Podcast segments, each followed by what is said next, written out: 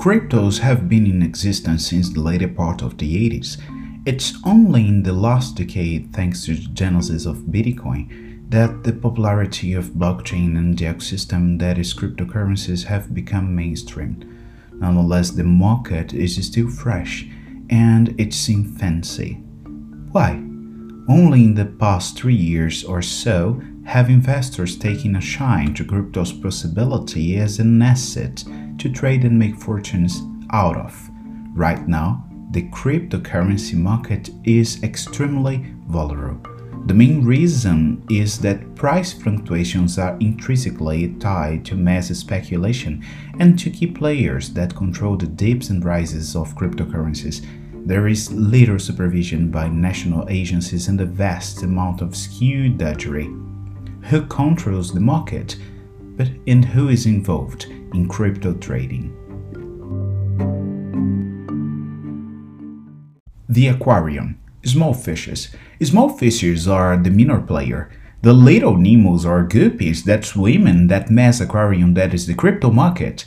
The aquarium is a multi-billion dollar platform that can transform sardines into sharks and sharks into megalodons in the blink of an eye. So, who exactly is considered a small fish? Well, the small investor. One might even argue that that includes you, dear reader. It's all the crypto investors who don't have a huge impact in the market as individuals, from the housewife who suddenly decides to take a gamble and place $1,000 into Bitcoin to the hedge fund manager that sinks a million into Ethereum.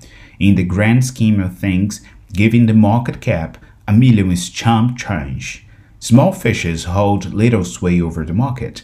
Nonetheless, when they band together in a school and all swim in the same direction, they can make a dent. Small fishes are dangerous. Why? Because they spook easily and have little actual education of how the market operates.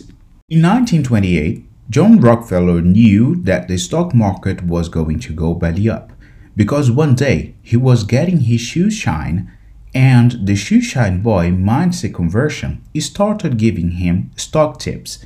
That day, Rockefeller knew that the market was full of speculators, people with little education, and that it was time to get out. Small fishes are incredibly unsettling collective.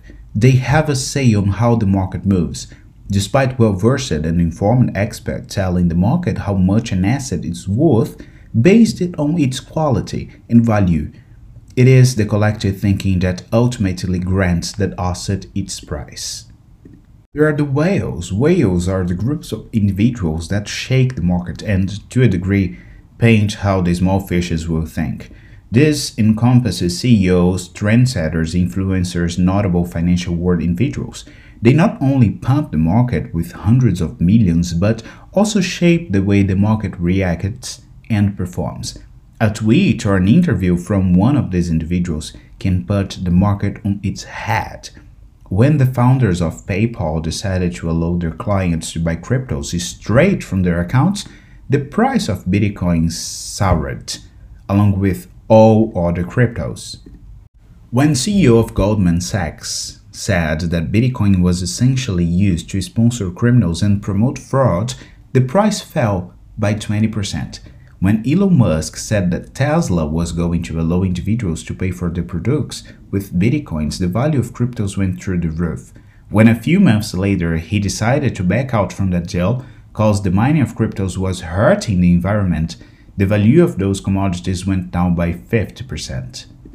There are also some institutions as creators, banks, and the government.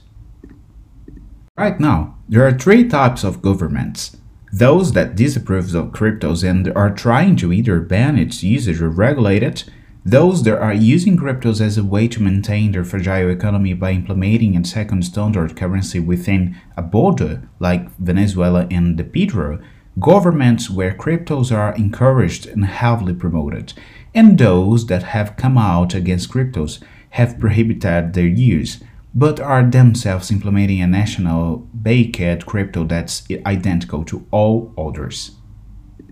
You can find out more details about cryptos in other podcasts here on Spotify, through our videos on YouTube, or on our internet portal and investment academy with several interesting articles. Oh, and please don't forget, if you like this content, please share it. You may already know, but it can't be stressed enough that this podcast is not investment advice. Before taking investing, we encourage you to consult with licensed financial advisors. All investing involves the risk of losing money. Past performance does not warrant future performance.